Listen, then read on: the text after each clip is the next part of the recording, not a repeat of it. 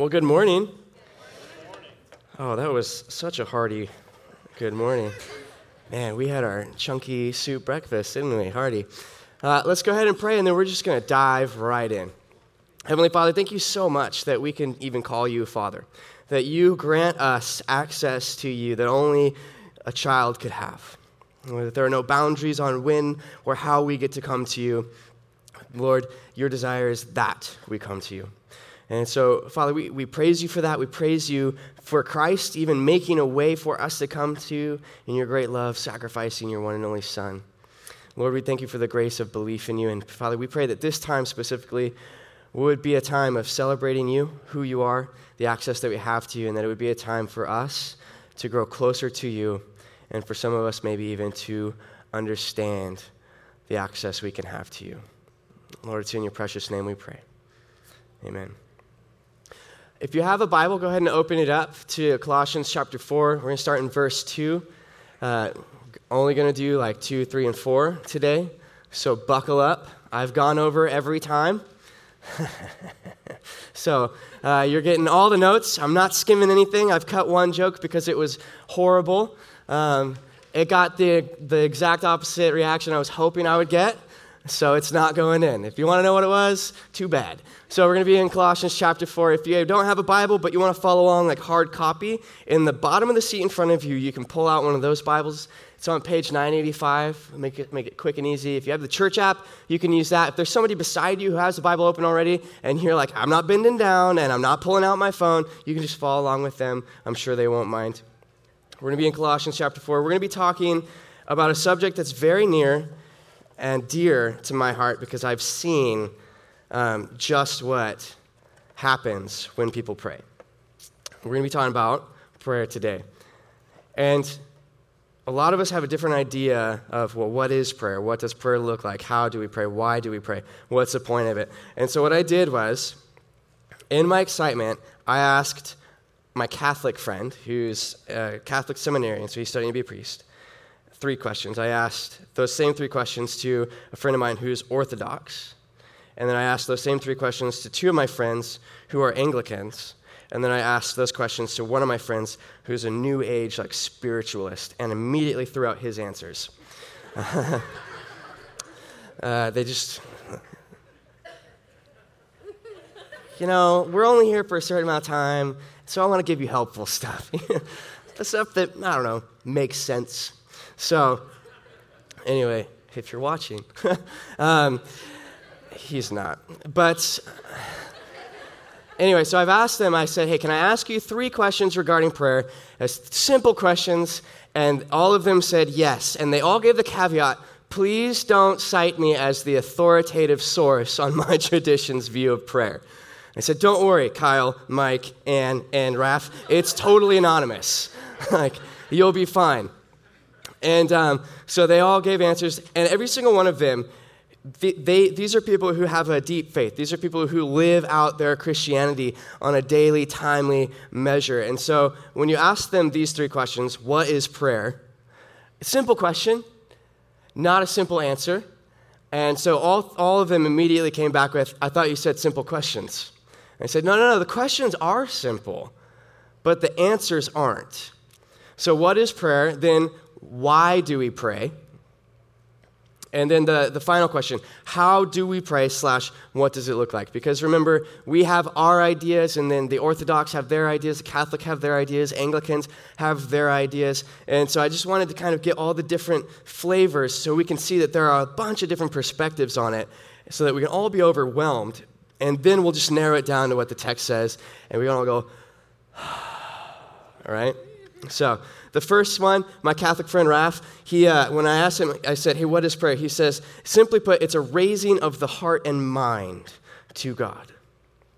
So it's this, this uh, idea of where, like Colossians 3, right? Therefore, since you've been raised with Christ, set your mind on the things that are above where Christ is. So he's, he's got this idea of it's going beyond just what's around me. So I'm raising my heart, the core of who I am, and my mind, my, my thoughts to God. I thought that was good.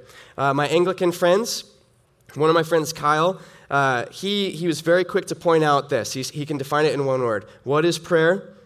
Worship. because prayer is engaging or interacting with God through Christ. And so when we do that, if you encounter God, if you engage Him, that act is worship when we encounter and engage His truth. So he says it's more than just words, right? Like Paul tells us, pray without ceasing. We should be living lives of prayer. He says, limiting it just to words drastically diminishes one's ability to live a life of prayer. So he's quick to point out don't just limit it to words, right? Sometimes at the very base definition of prayer, we can say prayer is talking to God. Right? When somebody comes to you and you say, oh, we should, you should pray about this or pray, um, like the, the first step into living a life characterized by the gospel, branded by Jesus, is prayer. We, we, we pray a prayer to step into this communion, this, this relationship with God. And people sometimes say, Well, I don't know how to pray. And at the very base, we just tell people prayer is talking with God. And so at the very base, it can be that, but Kyle is, is quick to point out like it goes deeper than that. That prayer is the first step on a long journey. So he says that. My other Anglican friend, um, who's very intelligent, I think a conversation with him goes deep and stays deep for a very long time. His, his, his response to this was prayer is intentionally turning one's heart to God in worship, in conversation with Him, to present your requests and thank Him for how He works in your life in both good times and bad right? Like sometimes we think of prayer as a starting point or we think of prayer as a, as a life preserver. Like we only use it at the very beginning of something or we use it in case of emergency. Like it's like you're, you're the, the little knee pillow for your prayer closet is like behind glass, break in case of emergency, right? Like we have that kind. And he's quick to point out we pray in the good and in the bad time too. And, and he's, I like that he says intentionally. Like we don't accidentally, without looking where we're going, walk down the street or through a yard and accidentally step in prayer. Like prayer is something we're intentional about. We engage, it's on purpose. It's not by accident. You don't trip and fall into prayer. You might trip and fall and pray, but it's different. So, um, and then my, my Orthodox friend, she is, she is so cool in her response. She says, Prayer is simply our understanding that we can do nothing without Christ. She says, Prayer is cleansing of our souls. It's offering healing for ourselves and others. It's an act of redemption. And I love this it's acknowledging God's presence in our lives. I texted her back because she said something like, "Oh, I'm gonna. This is this is not gonna be good. Like, please, like, if you want a good source, talk to my priest." Da da da da. And I said, "Hey, look, you might not be the expert, but you get it." Like, and then beyond all this, for for our text today, I kind of want to frame it here too. Um, prayer is warfare. Prayer is an outright act of force against the enemy. I'll explain that more later, but just take that, jot that down. So then the question, uh, why do we pray? I'll sum it up with Kyle's answer. He's very succinct to the point. Uh, prayer is, why do we pray? We pray because of and for communion with God. So basically, what he's saying is, we pray because we've experienced God. Based, like out of our experience with God comes this relationship that we have with Him. And it's because of that relationship, this communion, that we can pray to him, but it's, be, it's because of our desire for deeper, more meaningful, more long lasting communion and fellowship with him that we continue in prayer. Does that make sense?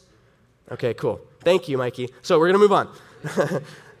uh, so then the, the third, how do we pray slash what does it look like? And we got all different, I got all different sorts of answers um, with uh, the Anglican friends kind of being cheeky and like, oh, it involves icons and just trying to be funny and poke me. I think it's artistic, so you can enjoy art and enjoying something God has done for you or being inspired by saints of the past can be a form of worship because it pushes you deeper into God's knowledge of God and, and, and love for Him. And so then that can be an inspiration to prayer. I don't think you pray to an icon, just putting that out there.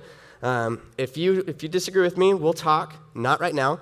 Um, then the, the Catholic, uh, you know, he, he gave me like four different, oh, it looks like this. There are four different types of prayer. We have um, praise and worship. We have uh, supplication or request. We have prayer for healing. And so he was able to like kind of, it looks like this. And then in our, in our stuff, we do this. And then um, my, my Orthodox friend, actually, hold on, I got a text message.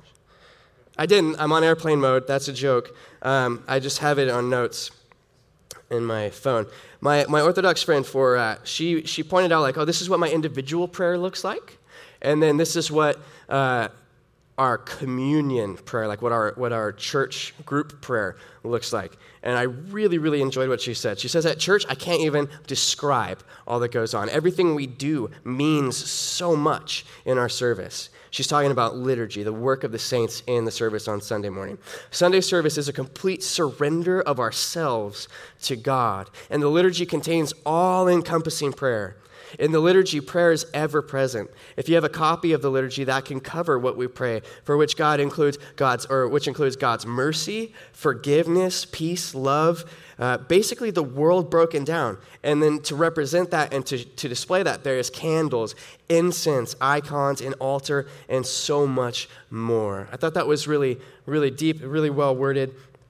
And so we have all these different perspectives. Like what, we have the, we've run the gamut, right? From uh, like Orthodox and Catholic high church to the Anglicans. And the, I asked a New Age guy, and then and, but right in the middle, what we're going to get to today, what we're going to talk about today, is what matters. Because the reason I even ask these people is because they all have nuggets or they, they all have things of truth, right? Eat the meat, spit out the bones. And so we take, take the good things from all these traditions, but they all, any form of good in any of these traditions flows out of Scripture, flows out of God's holy, spirit written, inspired, inerrant, perfect Word of God. And so, what we're going to do today is I'm going to stop giving you this theological lecture on the traditional view of prayer, and we're just going to we're just going to get into the scripture. I hope that's okay. So, we, we've got all this, and we're going to break this down into two sections. And we're just going to read two through four together so we get the big picture and see what the context is, and then, then we'll break it down.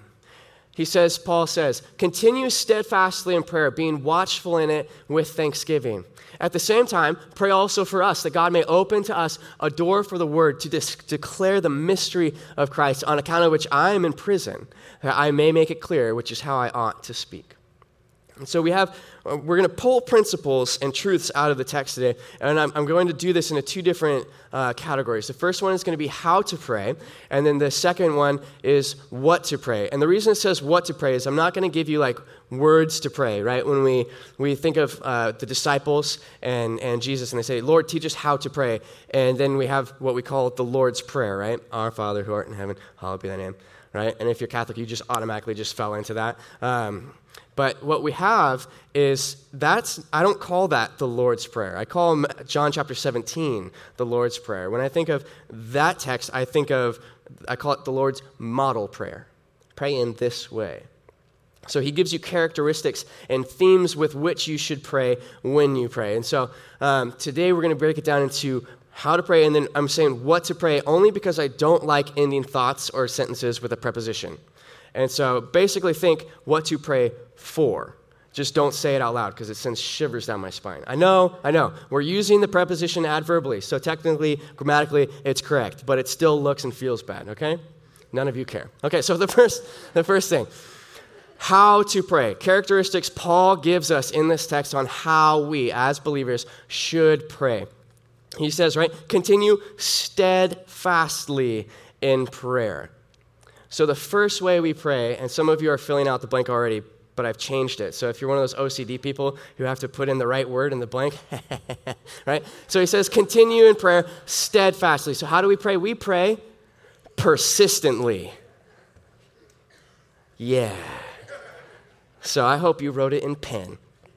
So, we pray persistently. The, the imagery here is um, of somebody possessing a spirit or an attitude of fervor.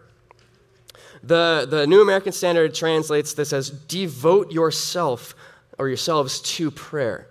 Be devoted to prayer. Continue steadfastly. I think of the, the story of the widow looking for her missing, her missing mite, and she's like tearing the house apart, and she's not going to stop until she finds it. You think of the shepherd with the lost sheep. He leaves the 99 because he's persistently in search of that one. He wants to find it. So we pray persistently. There's this fervor, there's this uh, attitude of, I'm not leaving this. So we also have this imagery of a long period of time, right? Devotion. Be devoted. Continue steadfastly. Hold tight to this. Don't let go. You're in it for the long haul. It's not conti- continue to pray temporarily. It's not pray momentarily. It's not pray culinarily for over your food. It's pray steadfastly. Continue, be steadfast, be immovable in your fervor, in your passion for prayer, being watchful in it with thanksgiving. I would just like to say this no movement of God occurs apart from prayer. Prayer is the fuel God has chosen to use for his movement. You will not, even in history, see a movement of God without a people whose hearts are broken for the things of God. You even see it from the very beginning of the New Testament church in Acts chapter 2, verse 42. Thousands have been struck to the heart with the news of the gospel. They've repented, they've been baptized, and says, and they continued, they devoted themselves to the apostles' teaching and to the fellowship, to the breaking of bread, and to the prayers. These people were devoted, they were in it for the long haul, come what may, to these things, the breaking of bread and to the prayers. And God continued in their devotion and prayer and, and the way they were living their lives, characterized by that, to add to their number.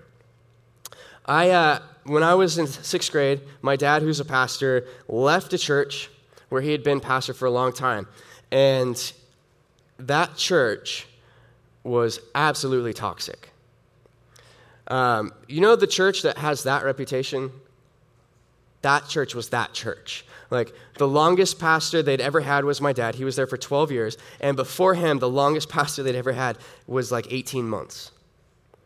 And the church wasn't 18 months old before it got my dad. The church was 55 years old before it got my dad. So the church had the reputation of being just toxic. The business meetings were epic, just insane. You thought this last election was bitter? Whoa. So we have all of that. We have all that. So we, we uh, my dad leaves the church and he's going to move along and he's and we go to the beach to um, to kind of recover, recoup, and then move on prayerfully. And while we're gone, the church splits. And some of the church said, We're tired of being known as that church. We're tired of being a church defined more by our business meetings than by our prayer meetings. We're tired of being a church known for disunity, discord, disharmony, and all the other bad disses. And so they, they split off and they, they left that church and they broke into our house and started having prayer meetings in our house while we were gone. Can you imagine if someone had called the cops about a breaking and entering? And the cops show up to investigate, and it's just a bunch of people like on their knees crying out for the mercy of God in this house. I would have loved to have seen a newspaper article written about that. cops befuddled by broken believers. I don't. I don't know. That just came to me, spirit inspired. No, but so, but I remember after that, my dad, they, they, it was a total backwards, like usually a church planter plants with the core team and then people come. And this was like a church just happened and then they asked my dad if he'd be the pastor and so he became the pastor.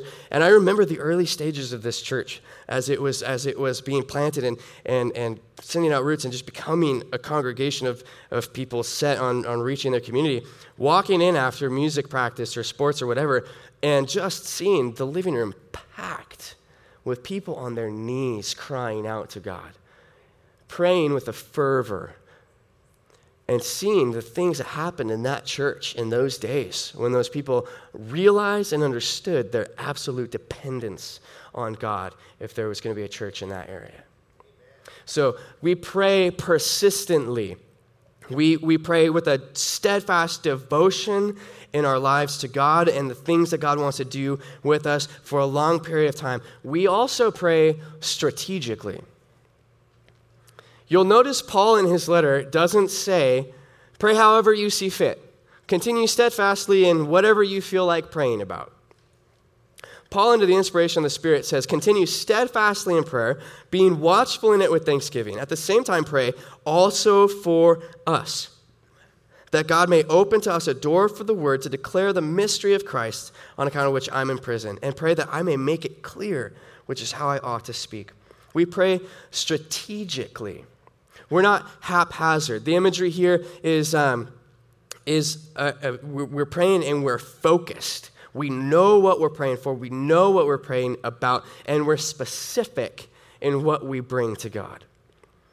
we're praying for all these different things, and sometimes I think we kind of just do like this smattering of prayers, like, uh, just, yeah, God, just do all of this, right? And we just kind of throw it all at Him, and we just kind of, and then we wonder, like, why isn't God working?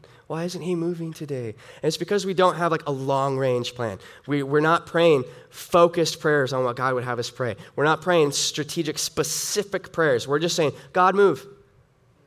And like, if you said to me, hey, Tim, move that's what you're getting first, right? If you want me to move for a specific reason, you say, Tim, move to your right. That makes sense. And so we don't pray these specific, these, these focused prayers when we pray to God. We just kind of pray to God. And, and we just, like, for instance, if you want a long range effect when you're hunting, you don't use a shotgun. The shotgun goes poof, right? You use a rifle. And if you're going to use a rifle for a long range, I can't do it anymore because you can see why I can't use open sights anymore. I can't just use iron sights. You have to use a scope so that you can be focused and you can be specific and you can be strategic when you're going to make your shot. When you're praying, if you want to have a long range effect, if you want to have an effectiveness for longer than just right here and now, you want to have a strategic prayer life. You want to have specific things for which you're praying. You want to be focused in how you pray. And that's how you achieve a long range effectiveness in our prayer. Here, Paul is telling us pray also for us, that God may open to us a door for the word. Pray for these opportunities to declare the mystery of Christ. He's giving them specific, focusing things to pray upon. And then he also says this continue steadfastly in prayer, being watchful in it with thanksgiving. So if we're going to pray and we're going to be strategic and we're in it for the long haul, we need to pray attentively. We need to pay attention when we pray. Right? Sometimes I think uh, we, we have a tendency not to. Like, th- what this is saying is be aware when you pray, be watchful when you pray. Watch for God's will as you read scripture and how you should pray and what you should pray for. Be watchful for God's voice as He speaks to you through the, the scriptures and, and through your Christian community. Be uh, attentive to God's answers to your prayers. He says, continue steadfastly in prayer, being watchful with thanksgiving. If you're paying attention, if you're watchful in your prayers, you'll see God's responses and God's answers to prayer are always the best answers to prayer and should always move us to this rejoicing and this, this thanksgiving to Him when we pay attention to how we pray. Sometimes uh, we fail to pay attention, and that, like, uh, when we pray, we just have a million different things and so we start with like, God, would you please, uh, would you please bless my day tomorrow, Lord? I've got a big work day, and, and then oh, that's right, I have to get up early because Josiah has to be at daycare at 6:45, not 7 tomorrow. So then I have to get him to daycare. So that means I have to get up at 5 because he's going to be up at 5:30, and I, I got to have my coffee. God, God, help us. So I got to drink my coffee. and Then I got to I got to do what coffee makes you do, and then I got to uh, go to get him and wake him up, and and then oh yeah, I got to get my oil change after work tomorrow. So I'm going to have to. Did you see what I just did? Like I started in a prayer, but I clearly wasn't paying attention. And all of heaven is crying out, Do you know who you're talking to? Do you know whose attention you have? Can you not pay attention to him? Like your measly, piddly little life of oil changes is more important than communion with God? Or we do the other end of it, right? Like, uh, like we just fall asleep at the wheel while we're praying. Like, right? Real Christians don't count sheep, they pray themselves to sleep, right? Like, that's a thing. Like, we go to bed and we pray at the end of the day because nothing helps us fall asleep better. And it's like, God, uh, thank you so much for that delicious cup of coffee this morning. Coconut coffee, cold brew from Trader Joe's. Who would have thought? Oh, gosh, that was delicious. For that talk I had, that discussion I had with my. right? Like, we have this, and we're not the only ones. In Matthew 26, we see this happen to the disciples right? Jesus back in the Garden of Gethsemane with what Roger brings so well to life for our communion today. They're in the Garden of Gethsemane, and he leaves some disciples here to pray, and then he brings some more along with them, and, and he, he leaves them here to pray. And then he goes off even like a little bit further so that he can commune with his Father, the Almighty Maker of heaven and earth, about this incredible plan that they have for the redemption of mankind. And he's praying, and he's in this, And then he comes back a little bit later and they are out. Like they are asleep, right? They ate bread, they drank Welch's grape juice, and they hiked, they sang a song. They're smoked, man. They're tired, right? Like, so they're out. And he's like, You couldn't hang on for an hour. Like, you couldn't pray for an hour. And he says this Watch and pray that you may not enter into temptation. The spirit indeed is willing, but the flesh is weak. Be on guard and commune with your Father so that as you're looking out for these things and you're communing with Him, you won't fall into temptation. The spirit indeed is willing, but the flesh is weak, right? And we have this tendency to kind of get on the disciples every time they make a mistake. And the reality is, these disciples had no clue how big something was coming that God was about. They had no clue the gravity of the situation they were in. They had no idea they were going to make it into a book, right? Let alone a feature film. The book's better, by the way. But they, they have they had no idea. And sometimes, guys, when we're praying, we're just going through the motions. Right? Like when we do our devotion, our communion with God, we do it in the morning because that's when it's most quiet and easiest. And we're just going through the motions, reading the Bible, not disturbing Him, hoping He doesn't disturb us. And we have no clue about the gravity of the situation and the thing that God wants to do in and through us. Because we're asleep at the wheel, we're not paying attention.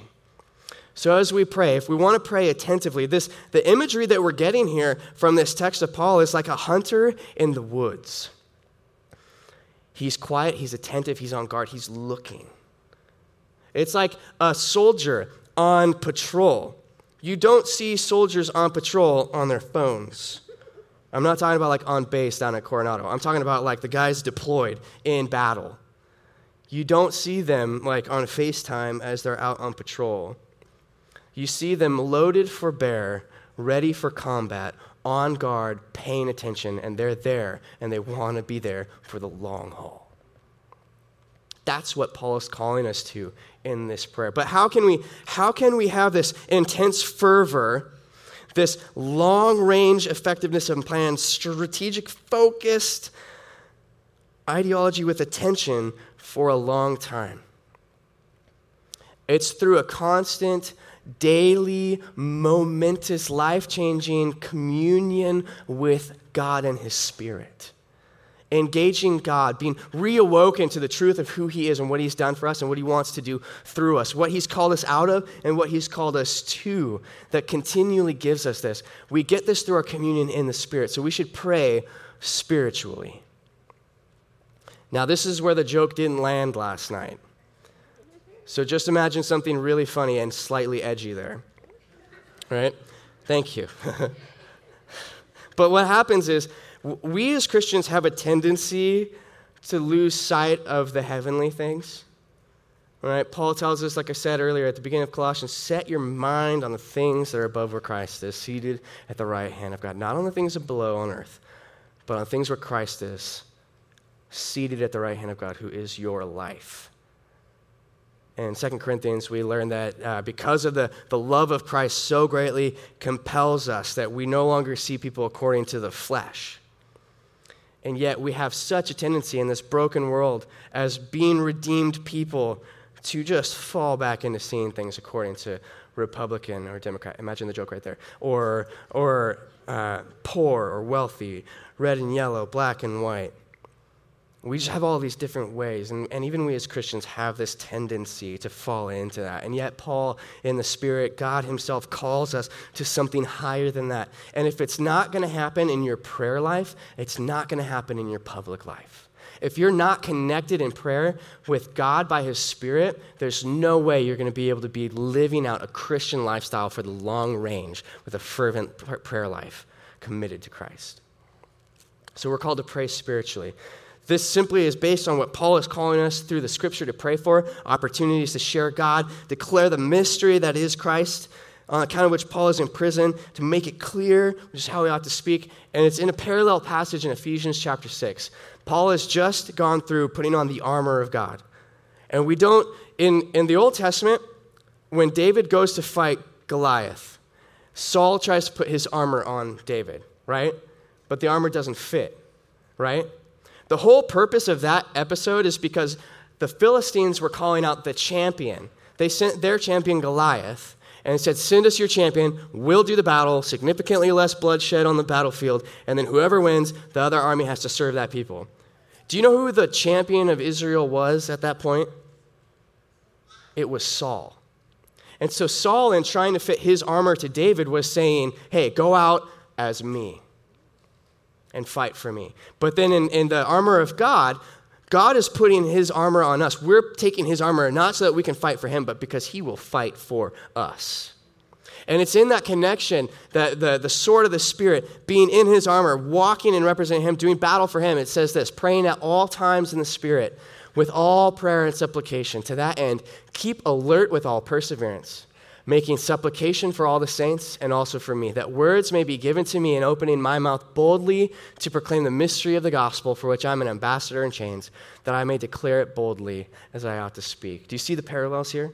And this all flows out of our understanding of and the communion with the Spirit, praying at all times in the Spirit. So we should be attentive to the Spirit as He speaks to us through His scriptures. We should, we should be trusting Him to intercede on our behalf to say the things that our soul feels but our mind can't comprehend as we commune with God. We should, we should be looking to Him at, for our prompting, praying at all times in the Spirit with all prayer and supplication, being led by Him as we understand Him through the Scripture to pray, trusting Him. The best, uh, the best um, explanation I can give you of this is when I was on staff at a church here in Corona, we were a church in the circle um, in Grand Boulevard. And for two miles out away from our church, 96 something percent of that immediate population was primarily Spanish speaking. We had one dude in our whole church who spoke Spanish, right? And so they're all primarily Spanish speaking, first or second generation um, from Mexico, and younger families trying to be established. The running joke in our, in our congregation was that the average age was 80. And it was a joke because the average age was higher than 80. Yes. And we were, we were white, not just the building, but like the people inside of it were white. And, uh, and so, us being able to reach them, there was no way we could do that in ourselves. And so we started having these prayer meetings where we would get together and we would just pour out our hearts to God, confess our sin, and then ask Him. And, and, and one of the prayer meetings, we did this random thing where the week before the staff, we all went through different rooms and stuff. And um, we just were like asking God, reading scripture, like, how should we pray in this room? Like, this is so weird. I'm praying for an inanimate object. Like, what am I, what am I doing? How should I pray? But we're listening to the Spirit, and we, we were like, one guy, like, we, so then we have these prayer prompts. The groups go through. We've got this beautiful lawn out front, and we're praying, God, would you fill this lawn with children playing games in a safe, caring environment where they can hear and be exposed to the gospel of your, of your son? And, and, in, the, in the sanctuary, we're praying, God, would you, would you bring families to you? Would they come to know you? Because we understood God's kingdom wasn't done there. Whether our congregation eventually was or not, God had a stronghold here, and He wanted to reach the people around us. So we, we acquiesced our designs to His design, and we started praying these just random. Like, remember I said everybody was like over 80? Yeah, like kids? No, they're kids were old enough to have me as a kid. Like, so, is, but that next Sunday, somehow, people in the neighborhood decided they wanted to come see what we were about.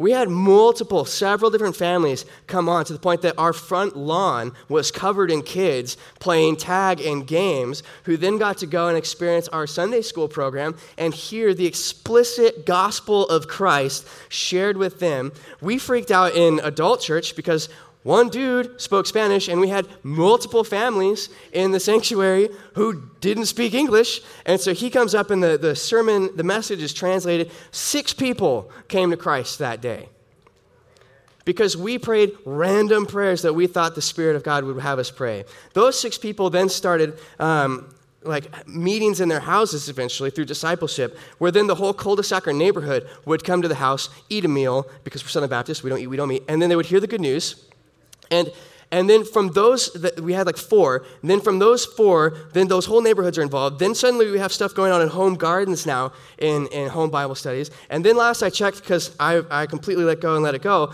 we've got stuff, they have, they have stuff all over Corona and house churches, into Riverside, and now into Santa Ana. because some old white people decided to listen to the Spirit of God. If we can do it, so can you. Because this church was devoted to hearing and responding to the Spirit of God, being prompted by Him, trusting Him in what He was asking us to pray. Continue steadfastly in prayer, holding tightly, not giving up, paying attention, being strategic, listening and looking and being thankful for the will of God in our lives. I have five minutes left. Okay, we're halfway through. We're going to get through here. Okay, so what to pray? What to pray? Let's go. Come on, let's go. Come on. What to pray? So, now again, I'm not going to give you like explicit, this is how you pray, step one, step two, step three. I'm going to give you themes from the text, right? So, Paul tells us how to pray, and then in, in verse three, he says, at the same time, pray also for us. So, when we pray, please, guys, yeah, pray for your leaders. I, I come across as funny. I'm kind of sarcastic. A lot of times what I say doesn't make sense to you, and that's fine because in here it sounded great.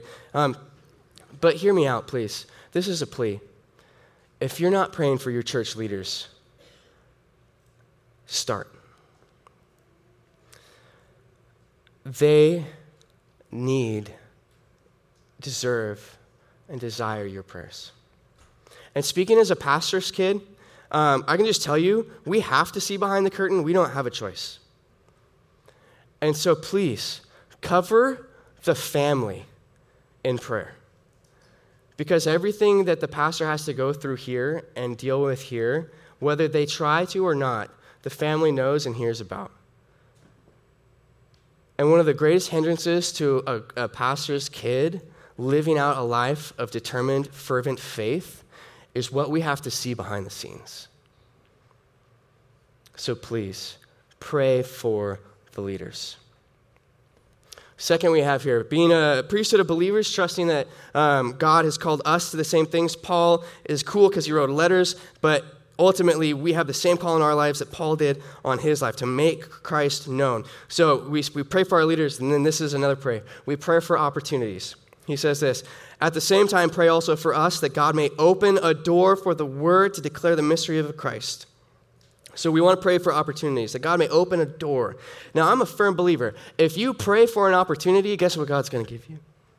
An opportunity. You guys are tracking. Very good. So when we pray for opportunities, don't be surprised if you get an opportunity. But if you're going to pray for that, this you should also pray for as well. Pray for boldness to take the opportunity. It's one thing to pray for an opportunity, but it's another to take the opportunity. Don't live a life that's filled with regret because you didn't fully serve God the way you knew you should. When you pray for opportunities, take the opportunities. He says, Pray for us that God will open a door for us to declare the mystery, and then for boldness, on account of which I'm in prison. If you want to see Paul's boldness for the gospel, look up uh, Acts 26. Just write down, I don't have it on screen. Acts 26, uh, the chapter. Trust me, it's amazing. And that's, that's like, basically, he says, apart from these chains, I wish you could be in my place. To the king. This boldness. So, this boldness to step in. And then, if you're going to pray for the opportunities and you're going to pray for the boldness, I think that this is oftentimes the reason people aren't bold enough.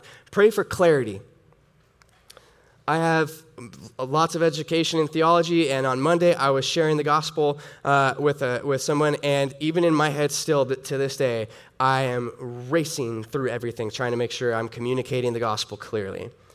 Now, for some of you who maybe say, That's great, I took a class here, um, and I'm great in the classroom, but the second I'm out, everything leaves my mind. I can't remember how to do that, right? There's an app for that. The Life Conversation Guide. It's a free app. It's, it's available for you. I used to call this the Three Circles app, but that's like a dieting and, and exercise app, so don't download that. But um, uh, we're here for a good time, not a long time. So we have our life conversation guide. This helps you. Notice their wording as you have conversations with people about Jesus, not if you have conversations with people about Jesus. It goes through God's design, sin enters. From the sin, then we have brokenness in the world. All the squigglies you can use, like if you know the person, which you should, you can, yeah, like your crazy aunt, that's brokenness in this world. That's flies and ants, result of sin and brokenness in the world. All of this kind of stuff. Okay, I'm broken, I get that. How, how can I be made right? How can this relationship be fixed? Repent and believe in the gospel. And then you can see here it explains, like, well, what is sin? And then it has prompts for here are the points of the gospel, all this kind of stuff. Once you commit and you believe in the gospel, you've turned from your old life, the brokenness, you begin to this, live this life that's bent on recovering and pursuing God's original design. It's it's a fantastic app. It gives you prompts. What should I do now? Now that you've heard the good news, all this kind of stuff. It's there and available for you. Life conversation guide. It's in your outline, helping you as you have conversations with people about Jesus.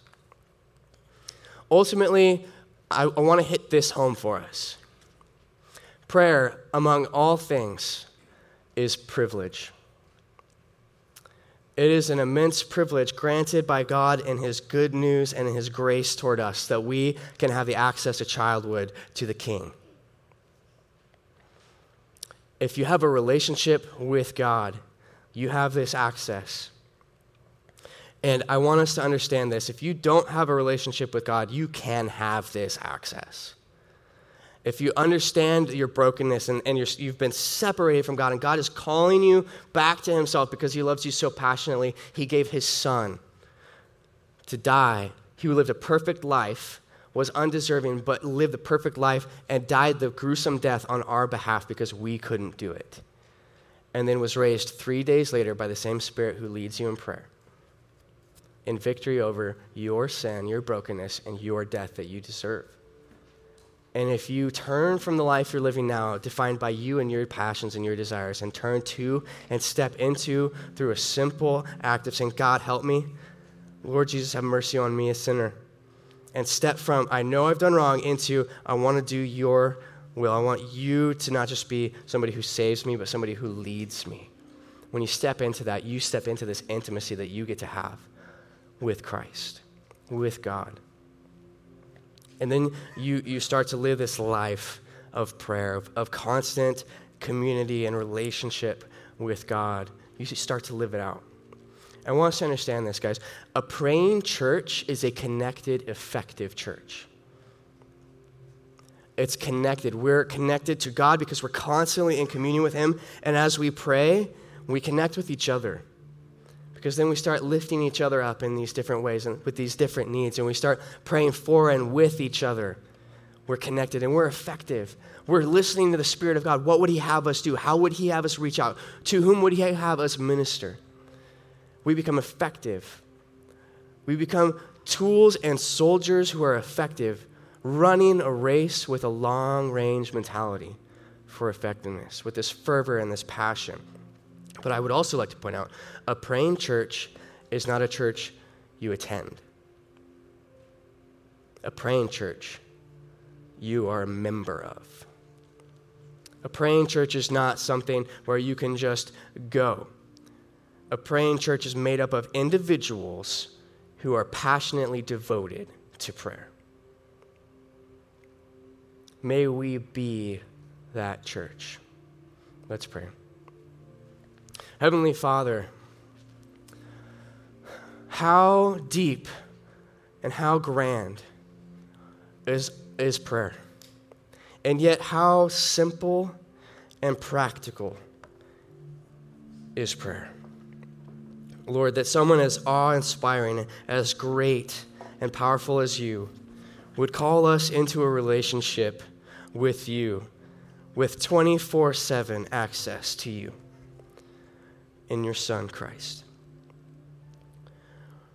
So, Father, I pray that you would move within us, stir us up to be a people fervent and connected and devoted, steadfast in prayer.